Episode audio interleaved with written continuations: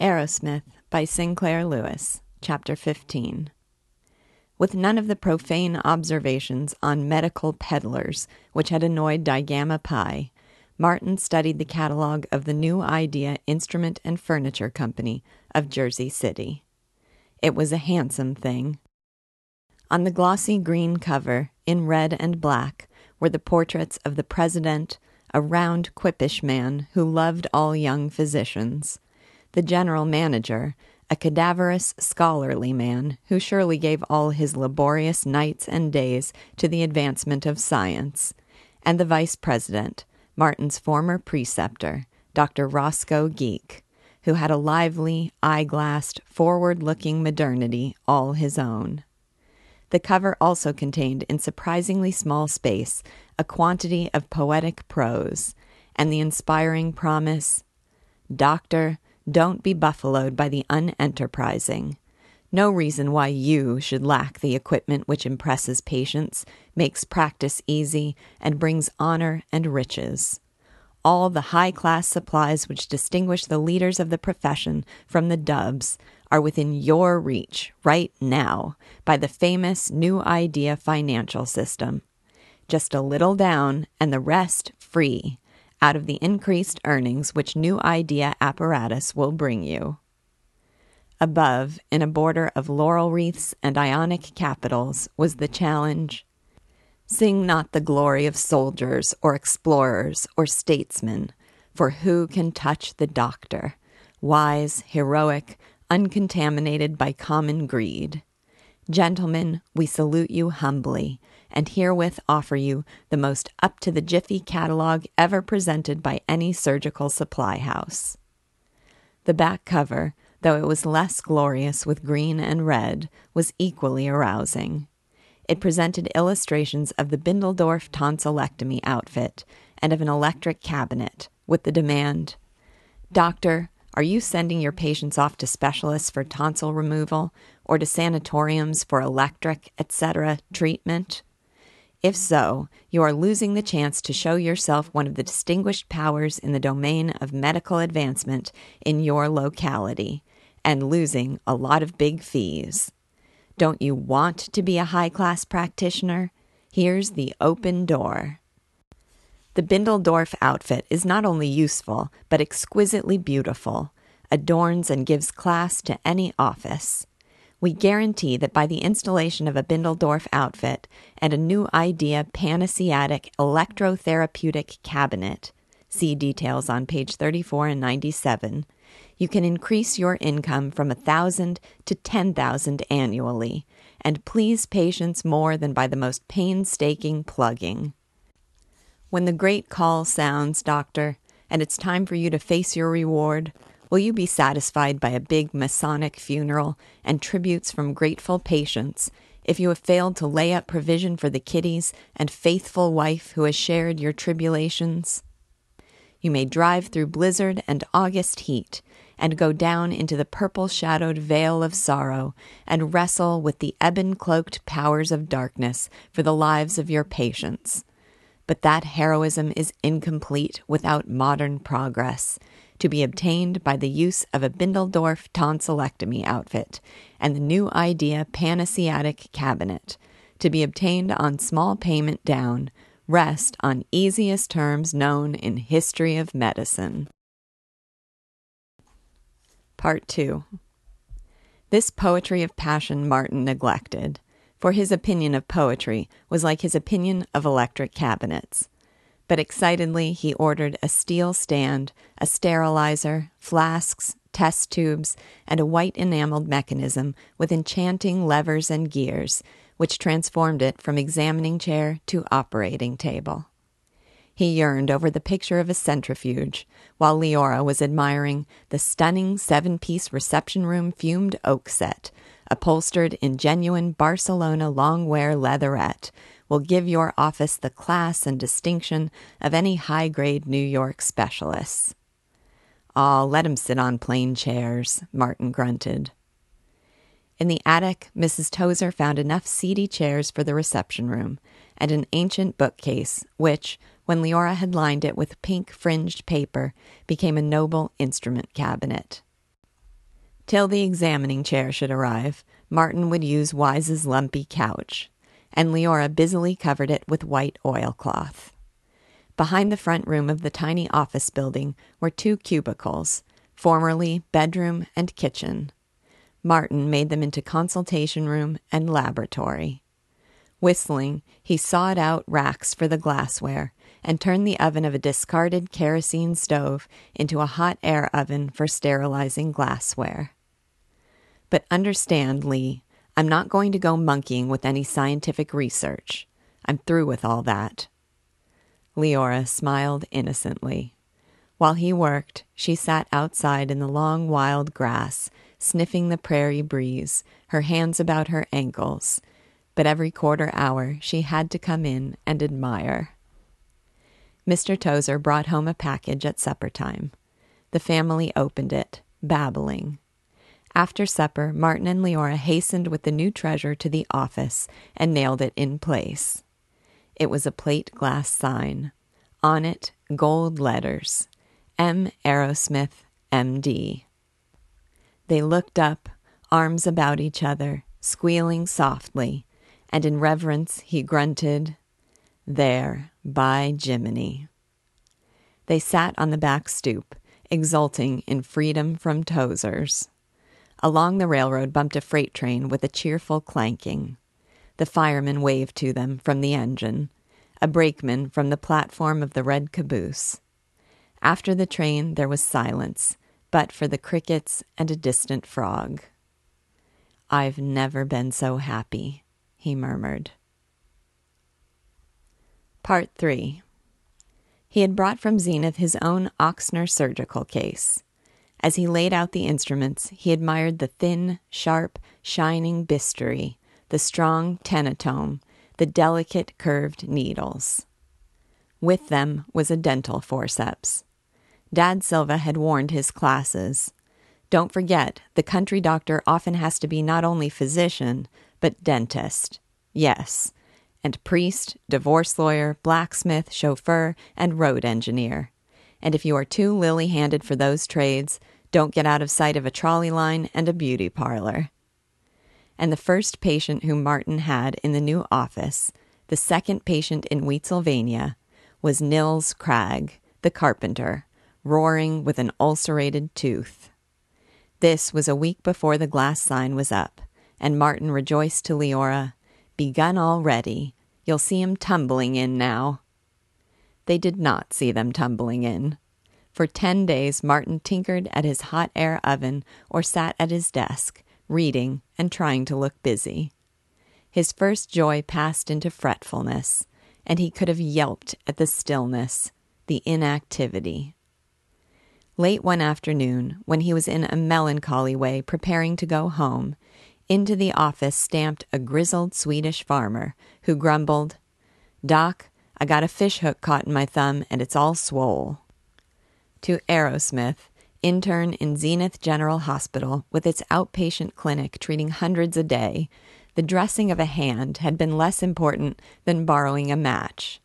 But to Dr. Arrowsmith of Wheatsylvania, it was a hectic operation, and the farmer a person remarkable and very charming. Martin shook his left hand violently and burbled, "Now if there's anything, you just phone me. You just phone me." There had been, he felt, a rush of admiring patience sufficient to justify them in the one thing Leora and he longed to do, the thing about which they whispered at night, the purchase of a motor car for his country calls. They had seen the car at Fraser's store. It was a Ford, 5 years old, with torn upholstery, a gummy motor, and springs made by a blacksmith who had never made springs before.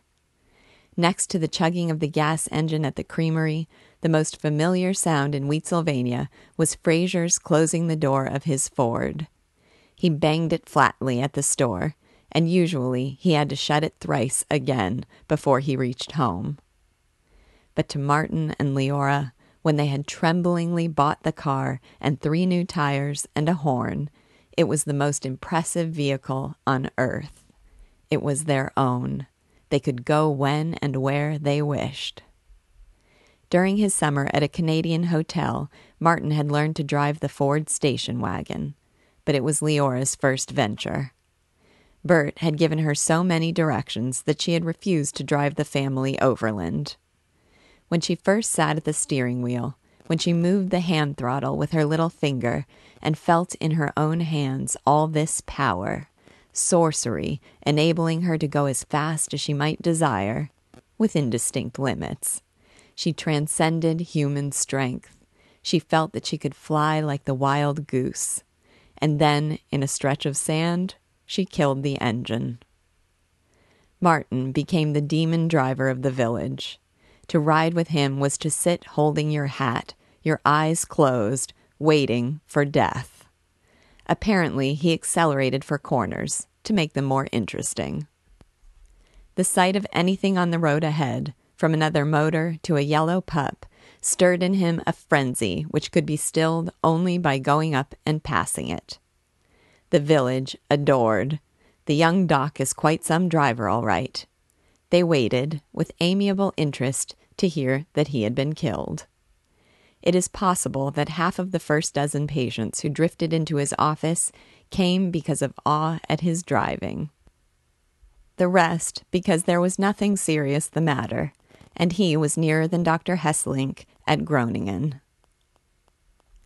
Part 4.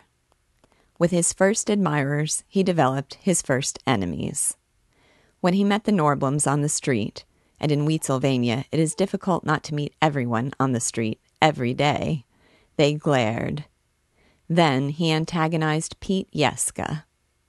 Pete conducted what he called a drugstore, devoted to the sale of candy, soda water, patent medicines, fly paper, magazines, washing machines, and Ford accessories. Yet Pete would have starved if he had not been postmaster also. He alleged that he was a licensed pharmacist, but he so mangled prescriptions that Martin burst into the store and addressed him piously. "You young docs make me sick," said Pete. "I was putting up prescriptions when you was in the cradle. The old doc that used to be here sent everything to me. My way of doing things suits me, and I don't figure on changing it for you or any other half-baked young string bean."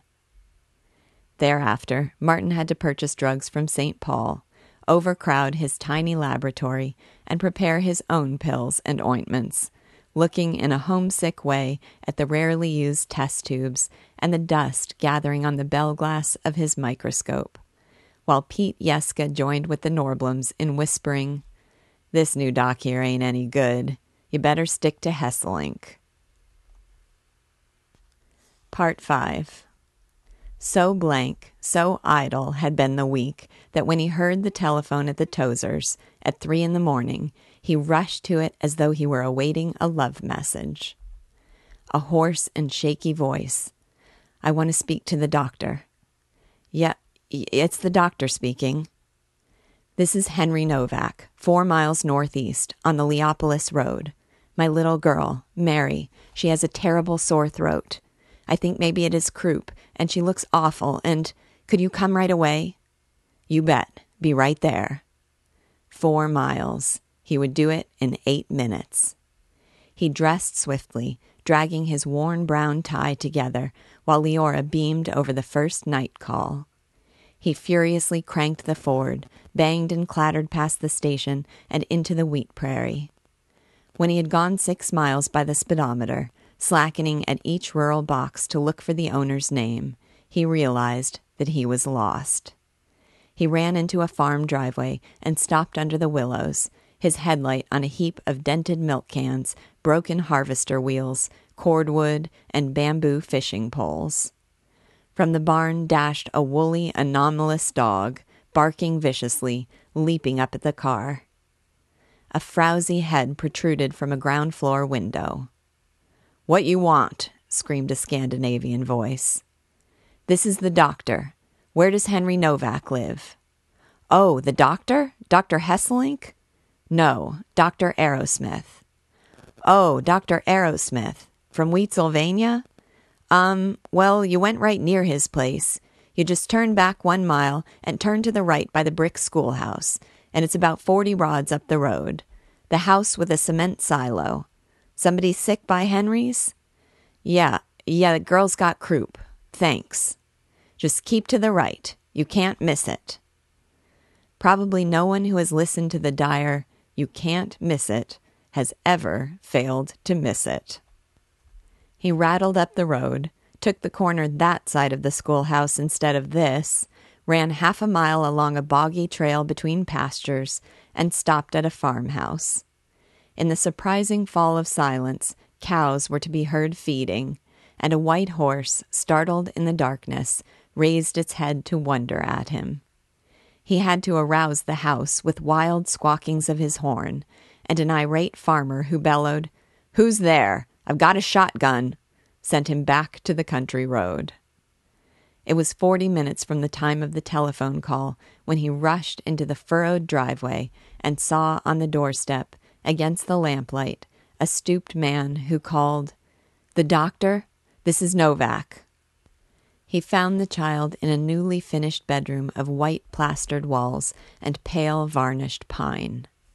Only an iron bed, a straight chair, a chromo of St. Anne, and a shadeless hand lamp on a rickety stand broke the staring shininess of the apartment, a recent extension of the farmhouse. A heavy-shouldered woman was kneeling by the bed. As she lifted her wet, red face, Novak urged, "Don't cry now. He's here." And to Martin, "The little one is pretty bad, but we done all we could for her. Last night and tonight we steam her throat, and we put her here in our own bedroom." Mary was a child of 7 or 8. Martin found her lips and fingertips blue, but in her face no flesh. In the effort to expel her breath, she writhed into terrifying knots, then coughed up saliva dotted with grayish specks. Martin worried as he took out his clinical thermometer and gave it a professional-looking shake. It was, he decided, laryngeal croup of diphtheria. Probably diphtheria. No time now for bacteriological examination, for cultures and leisurely precision. Silva, the healer, bulked in the room, crowding out Gottlieb, the inhuman perfectionist. Martin leaned nervously over the child on the tousled bed, absent-mindedly trying her pulse again and again. He felt helpless without the equipment of Zenith General, its nurses, and Angus Stewart's sure advice. He had a sudden respect for the lone country doctor. He had to make a decision, irrevocable, perhaps perilous. He would use diphtheria antitoxin, but certainly he could not obtain it from Pete Yeska's in Wheatsylvania. Leopolis? "Hustle up and get me Blassner, the druggist at Leopolis, on the phone," he said to Novak, as calmly as he could contrive. He pictured Blassner driving through the night, respectfully bringing the antitoxin to the doctor. While Novak bellowed into the farmline telephone in the dining room, Martin waited, staring at the child. Mrs. Novak waited for him to do miracles. The child's tossing and hoarse gasping became horrible. And the glaring walls, the glaring lines of pale yellow woodwork hypnotized him into sleepiness. It was too late for anything short of antitoxin or tracheotomy. Should he operate, cut into the windpipe that she might breathe? He stood and worried. He drowned in sleepiness and shook himself awake. He had to do something, with the mother kneeling there, gaping at him, beginning to look doubtful. Get some hot clothes, towels, napkins, and keep 'em around her neck. I wish to God he'd get that telephone call, he fretted. As Mrs. Novak, padding on thick, slippered feet, brought in the hot cloths, Novak appeared with a blank, "Nobody's sleeping at the drugstore, and Blassner's house line is out of order." "Then listen, I'm afraid this may be serious. I've got to have antitoxin. Going to drive to Leopolis and get it. You keep up these hot applications and... Wish we had an atomizer. And room ought to be moister. Got an alcohol stove? Keep some water boiling in here. No use of medicine. Be right back." he drove the 24 miles to Leopolis in 37 minutes. Not once did he slow down for a crossroad. He defied the curves, the roots thrusting out into the road, though always one dark spot in his mind feared a blowout and a swerve. The speed, the casting away of all caution, wrought in him a high exaltation, and it was blessed to be in the cool air and alone after the strain of Mrs. Novak's watching. In his mind all the while was the page in Osler regarding diphtheria, the very picture of the words. In severe cases, the first dose should be from 8,000... No.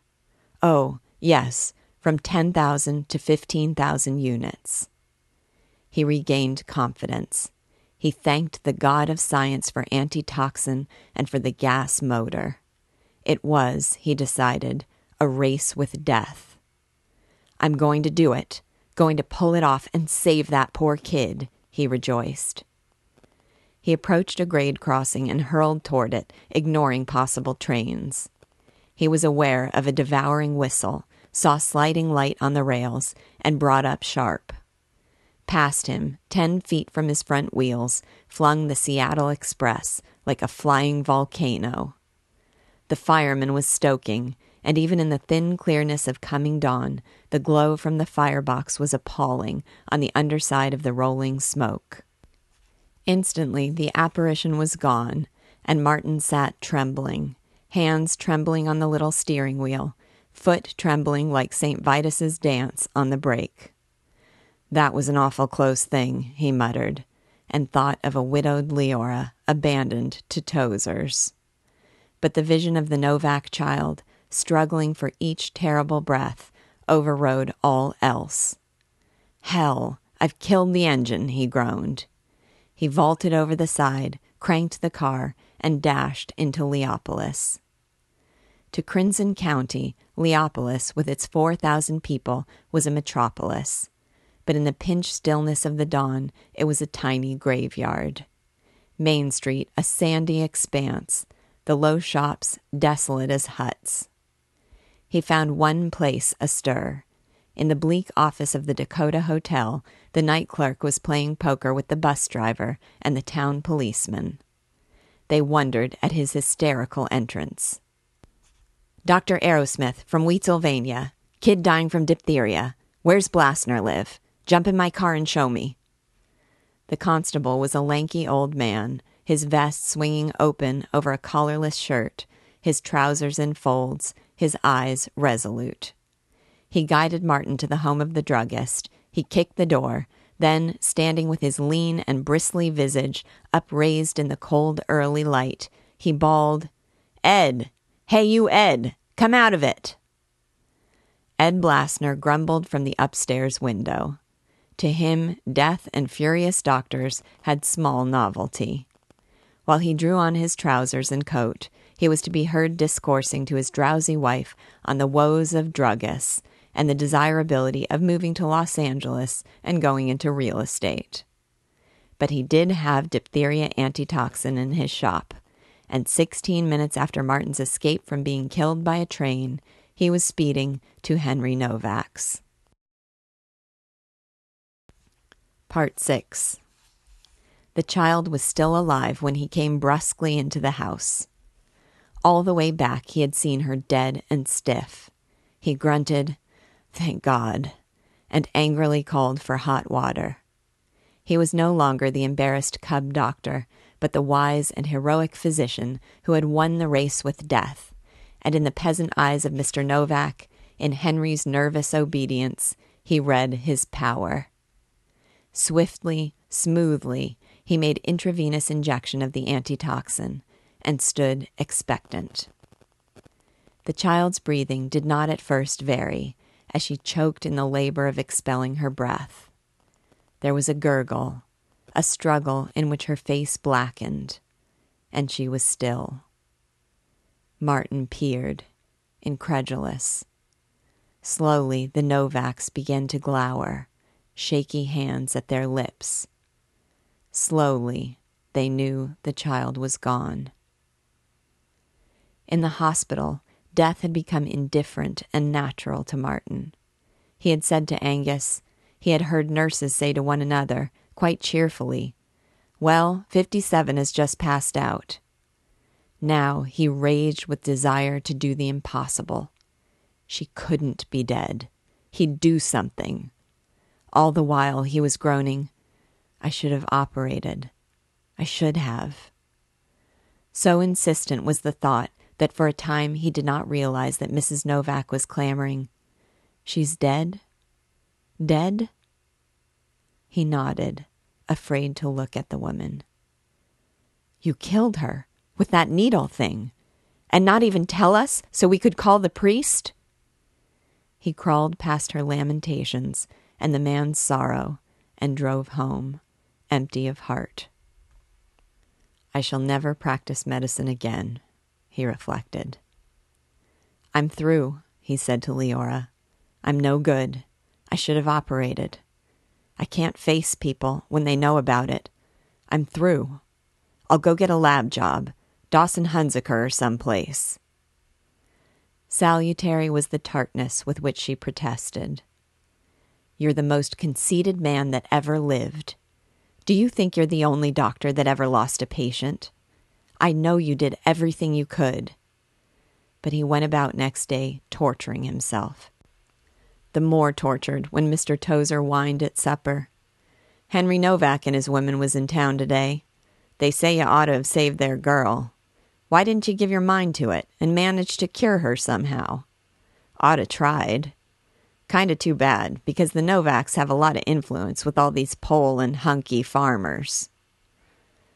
After a night when he was too tired to sleep, Martin suddenly drove to Leopolis. From the Tozers he had heard almost religious praise of Dr. Adam Winter of Leopolis, a man of nearly 70, the pioneer physician of Crimson County, and to this sage he was fleeing. As he drove, he mocked furiously his melodramatic race with death, and he came wearily into the dust-whirling Main Street. Dr. Winter's office was above a grocery, in a long block of bright red brick stores with an Egyptian cornice, of tin. The darkness of the broad hallway was soothing after the prairie heat and incandescence. Martin had to wait till 3 respectful patients had been received by Dr. Winter, a hoary man with a sympathetic bass voice, before he was admitted to the consultation room. The examining chair was of doubtful superiority to that one used by Doc Vickerson of Elk Mills, and sterilizing was apparently done in a wash bowl, but in a corner was an electric therapeutic cabinet with more electrodes and pads than Martin had ever seen. He told the story of the Novaks, and Winter cried, "Why, doctor, you did everything you could have, and more, too. Only thing is, next time, in a crucial case, you better call some older doctor in consultation. Not that you need his advice, but it makes a hit with the family. It divides the responsibility and keeps him from going around criticizing. I frequently have the honor of being called by some of my younger colleagues. Just wait. I'll phone the editor of the Gazette and give him an item about the case." When he had telephoned, Dr. Winter shook hands ardently. He indicated his electric cabinet. "Got one of those things yet? Ought to, my boy. Don't know as I use it very often, except with the cranks that haven't anything the matter with them. But say, it would surprise you how it impresses folks. Well, doctor, welcome to Crimson County. Married? Won't you and your wife come take dinner with us some Sunday noon? Mrs. Winter will be real pleased to meet you. And if I ever can be of service to you in a consultation, I only charge a very little more than my regular fee, and it looks so well, talking the case over with an older man." Driving home, Martin fell into vain and wicked boasting. "You bet I'll stick to it. At worst, I'll never be as bad as that snuffling old fee-splitter." 2 weeks after, the Wheatsylvania Eagle, a smeary 4-page rag, reported, "Our enterprising contemporary, the Leopolis Gazette, had as follows last week to say of one of our townsmen who we recently welcomed to our midst.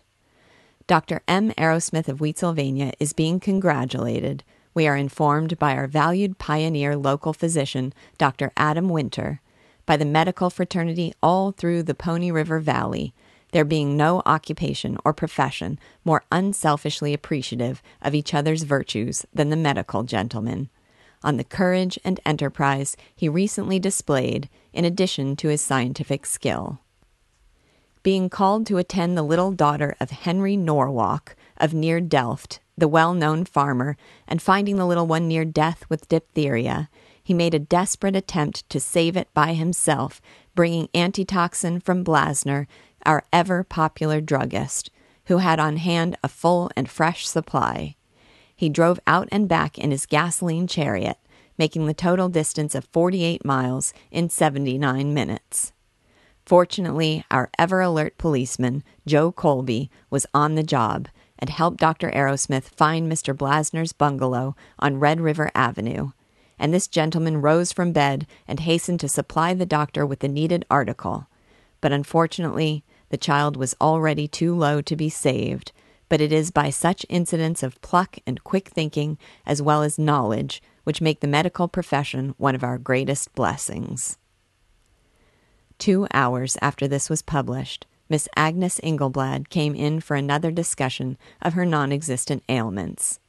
And 2 days later, Henry Novak appeared, saying proudly, "Well, Doc, we all done what we could for the poor little girl, but I guess I waited too long calling you. The woman is awful cut up. She and I was reading that piece in the Eagle about it. We showed it to the priest. Say, Doc, I wish you'd take a look at my foot. I got kind of a rheumatic pain in the ankle." Chapter 16. When he had practiced medicine in Wheatsylvania for 1 year, Martin was an inconspicuous but not discouraged country doctor. In summer, Leora and he drove to the Pony River for picnic suppers and a swim, very noisy, splashing, and immodest. Through autumn, he went duck hunting with Bert Tozer, who became nearly tolerable when he stood at sunset on a pass between two sloughs, and with winter isolating the village in a sun-blank desert of snow, they had sleigh rides, card parties, sociables at the churches. When Martin's flock turned to him for help, their need and their patient obedience made them beautiful. Once or twice he lost his temper with jovial villagers who bountifully explained to him that he was less aged than he might have been. Once or twice he drank too much whiskey at poker parties in the back room of the cooperative store. But he was known as reliable, skillful, and honest. And on the whole he was rather less distinguished than Alec Ingleblad the barber, less prosperous than Nils Cragg the carpenter, and less interesting to his neighbors than the Finnish garage man. Then one accident and one mistake made him famous for full 12 miles about. He had gone fishing in the spring. As he passed a farmhouse, a woman ran out shrieking that her baby had swallowed a thimble and was choking to death. Martin had for surgical kit a large jackknife. He sharpened it on the farmer's oil stone, sterilized it in the tea kettle, operated on the baby's throat, and saved its life. Every newspaper in the Pony River Valley had a paragraph, and before this sensation was over, he cured Miss Agnes Ingleblad of her desire to be cured.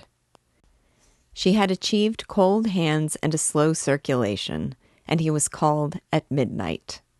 He was soggily sleepy, after 2 country drives on muddy roads, and in his torpor he gave her an overdose of strychnine, which so shocked and stimulated her that she decided to be well.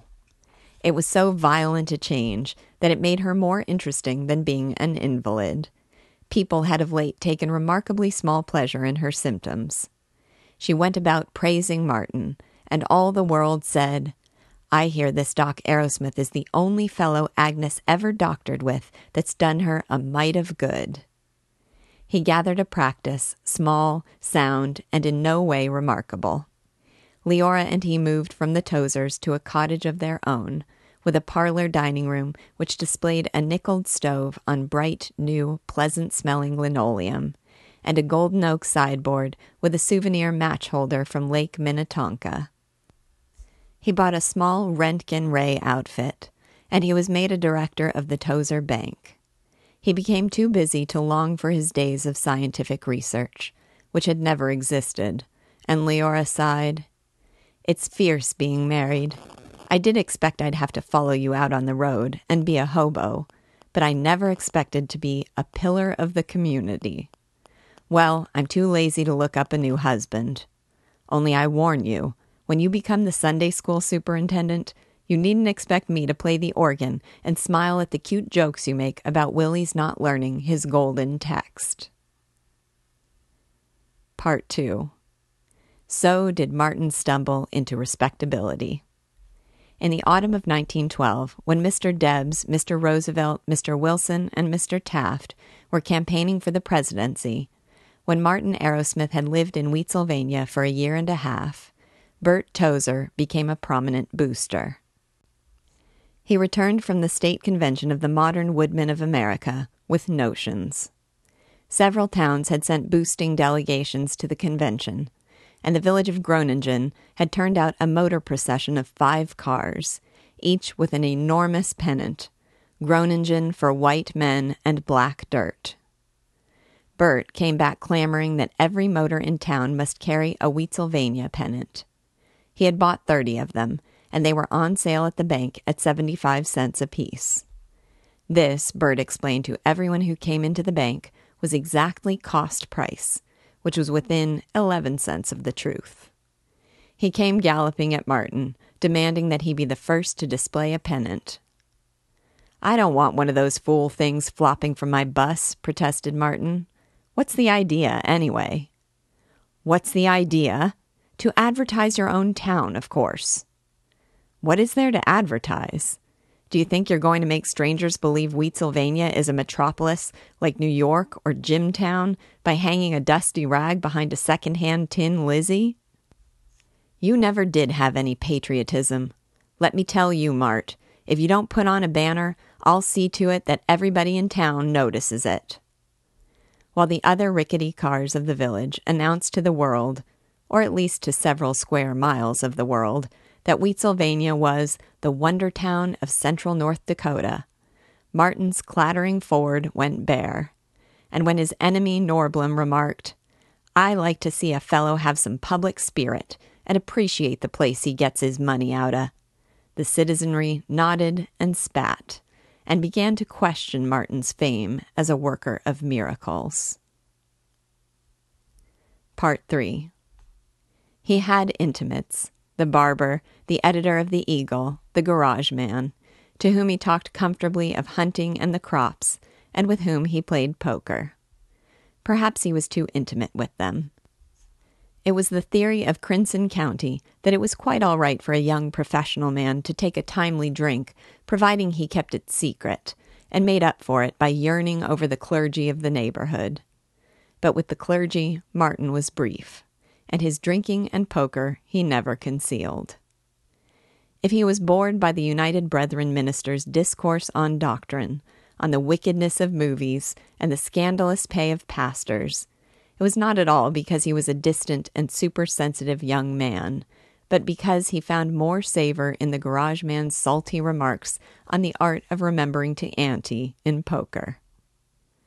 Through all the state there were celebrated poker players, rustic-looking men with stolid faces, men who sat in shirt-sleeves chewing tobacco, men whose longest remark was, "Buy me," and who delighted to plunder the gilded and condescending traveling salesman.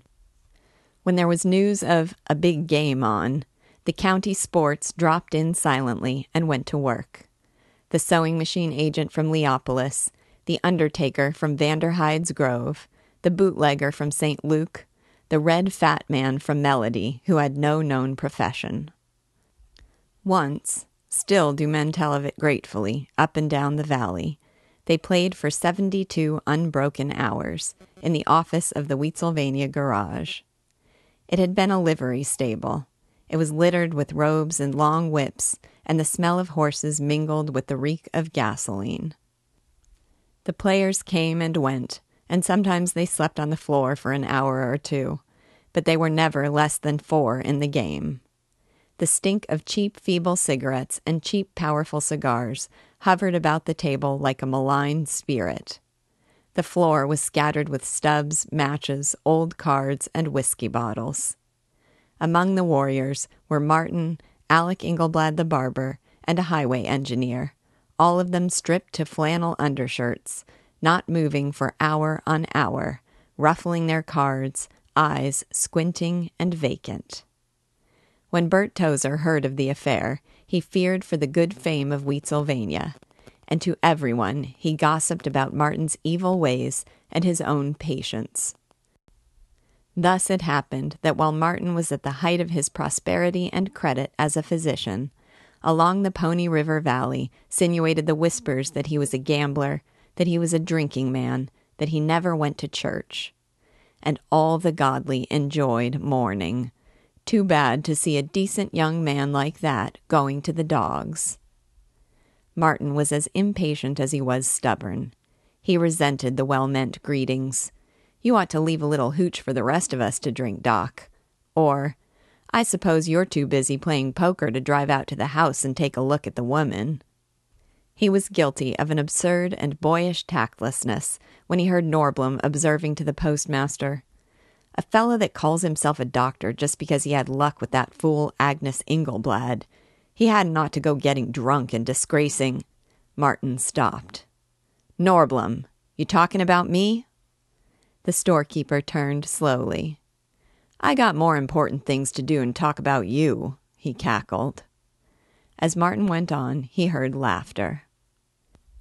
He told himself that these villagers were generous, that their snooping was in part an affectionate interest, and inevitable in a village where the most absorbing event of the year was the United Brethren Sunday School picnic on 4th of July. But he could not rid himself of twitchy discomfort at their unending and maddeningly detailed comments on everything.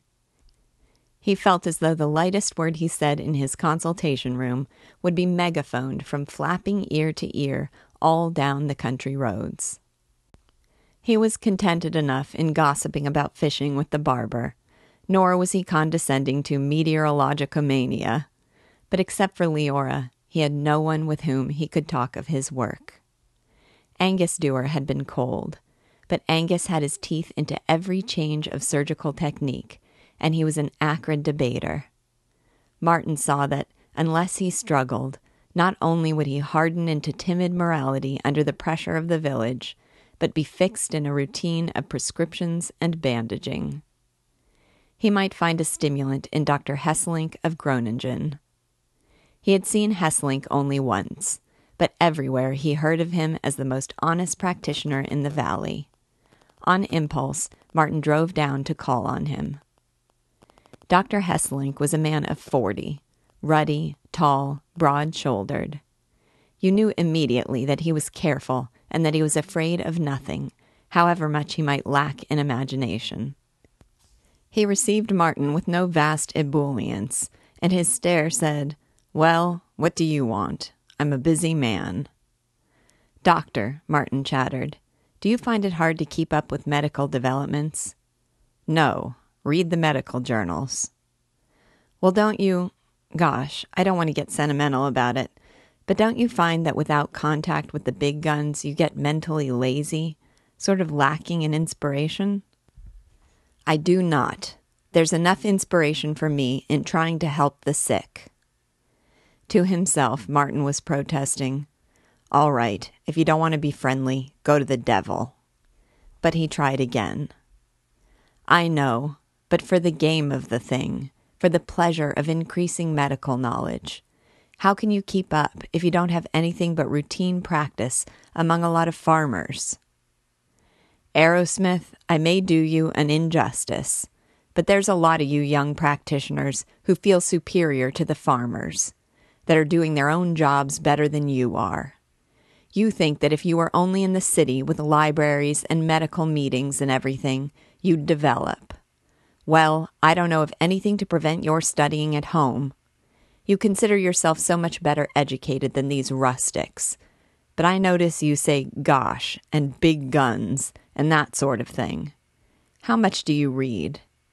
Personally, I'm extremely well satisfied. My people pay me an excellent living wage, they appreciate my work, and they honor me by election to the school board. I find that a good many of these farmers think a lot harder and squarer than the swells I meet in the city. Well, I don't see any reason for feeling superior, or lonely either. Hell, I don't, Martin rumbled. As he drove back, he raged at Hesselink's superiority about not feeling superior, but he stumbled into uncomfortable meditation.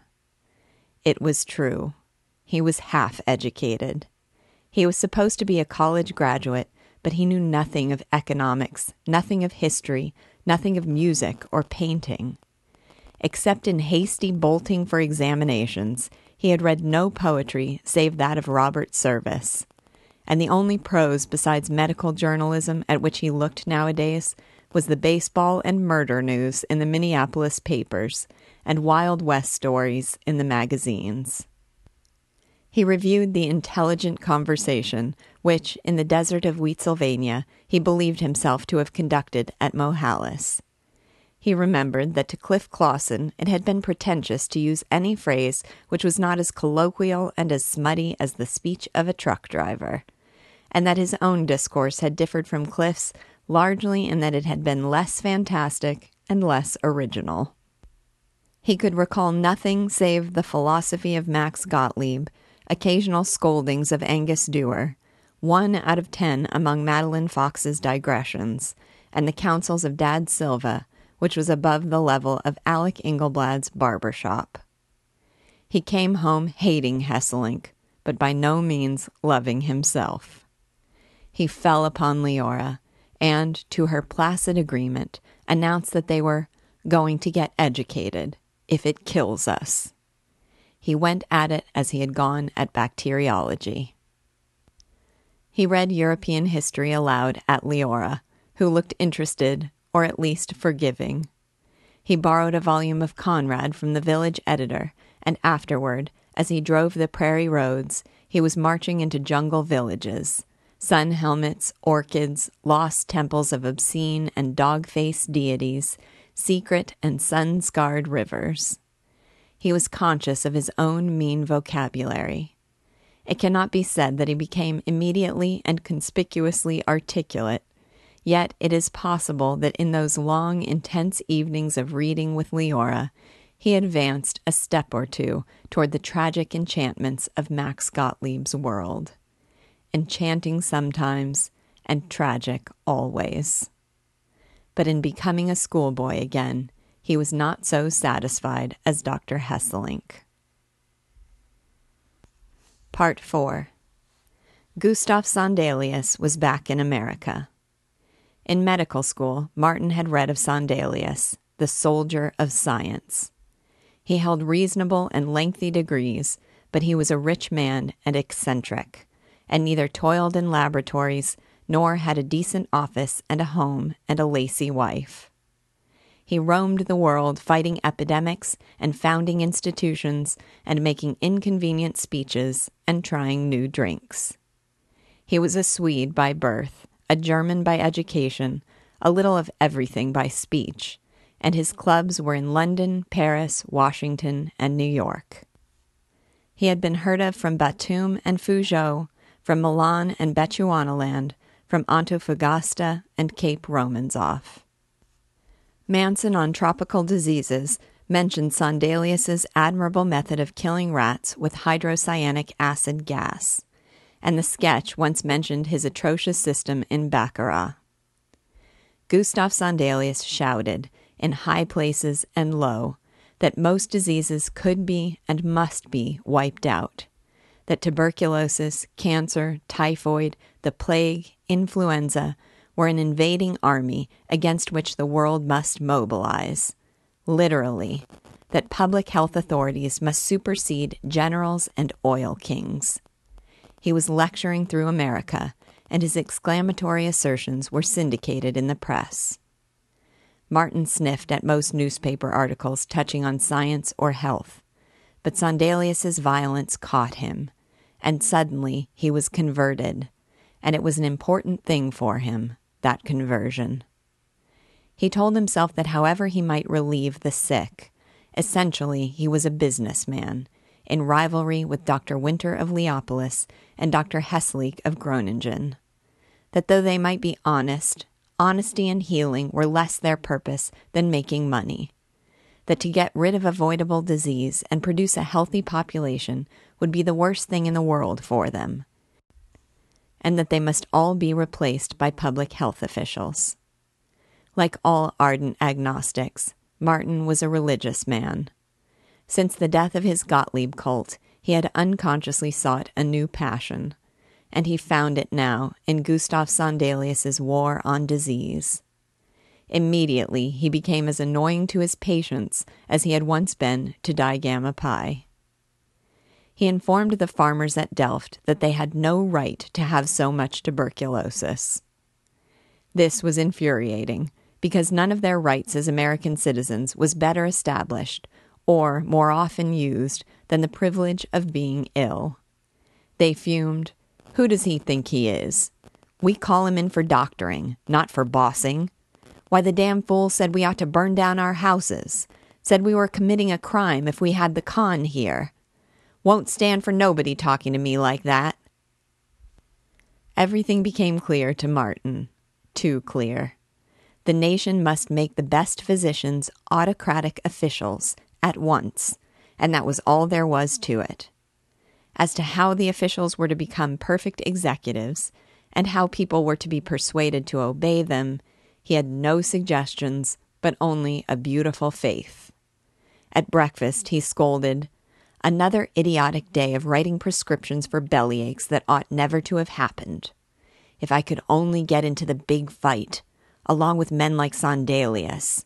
It makes me tired." Leora murmured, "Yes, darling, I'll promise to be good. I won't have any little bellyaches or TB or anything, so please don't lecture me." Even in his irritability, he was gentle, for Leora was with child.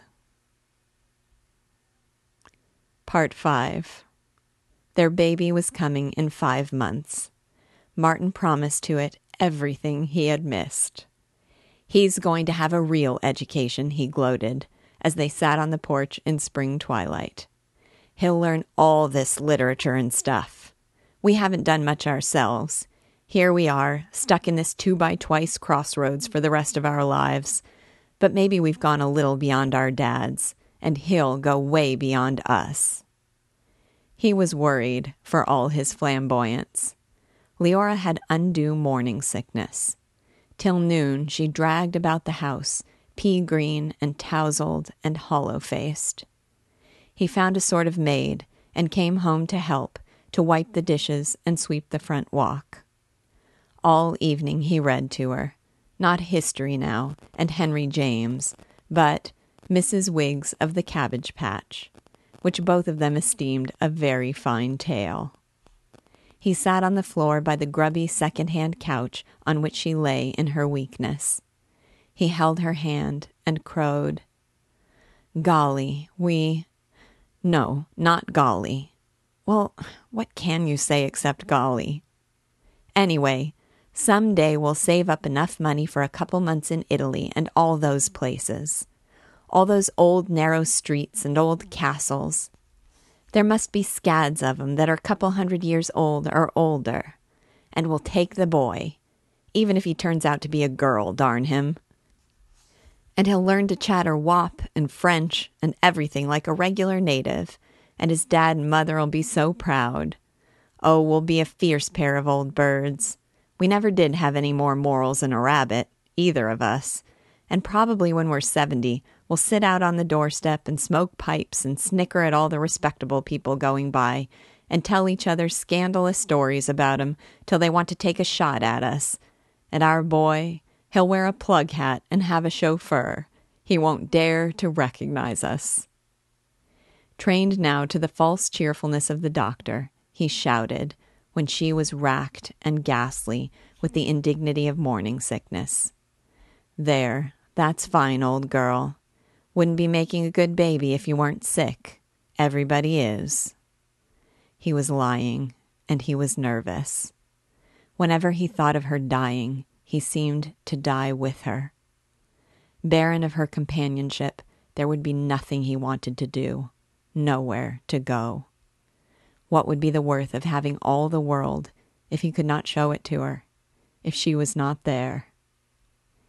He denounced nature for her way of tricking human beings by every gay device of moonlight and white limbs and reaching loneliness into having babies, then making birth as cruel and clumsy and wasteful as she could. He was abrupt and jerky with patients who called him into the country. With their suffering he was sympathetic as he had never been, for his eyes had opened to the terrible beauty of pain. But he must not go far from Leora's need. Her morning sickness turned into pernicious vomiting. Suddenly, while she was torn and inhuman with agony, he sent for Dr. Hesselink. And that horrible afternoon, when the prairie spring was exuberant outside the windows of the poor iodoform-reeking room, they took the baby from her, dead. Had it been possible, he might have understood Hesselink's success then, have noted that gravity and charm, that pity and sureness, which made people entrust their lives to him. Not cold and blaming was Hesselink now, but an older and wiser brother, very compassionate. Martin saw nothing. He was not a physician. He was a terrified boy, less useful to Hesselink than the dullest nurse. When he was certain that Leora would recover, Martin sat by her bed, coaxing. "We'll just have to make up our minds we can never have a baby now. And so I want... Oh, I'm no good, and I've got a rotten temper. But to you, I want to be everything." She whispered, scarce to be heard. "He would have been such a sweet baby. Oh, I know. I saw him so often, because I knew he was going to be like you when you were a baby." She tried to laugh. "Perhaps I wanted him because I could boss him. I've never had anybody that would let me boss him. So if I can't have a real baby, I'll have to bring you up, make you a great man that everybody will wonder at, like your Sondelius. Darling, I worried so about your worrying."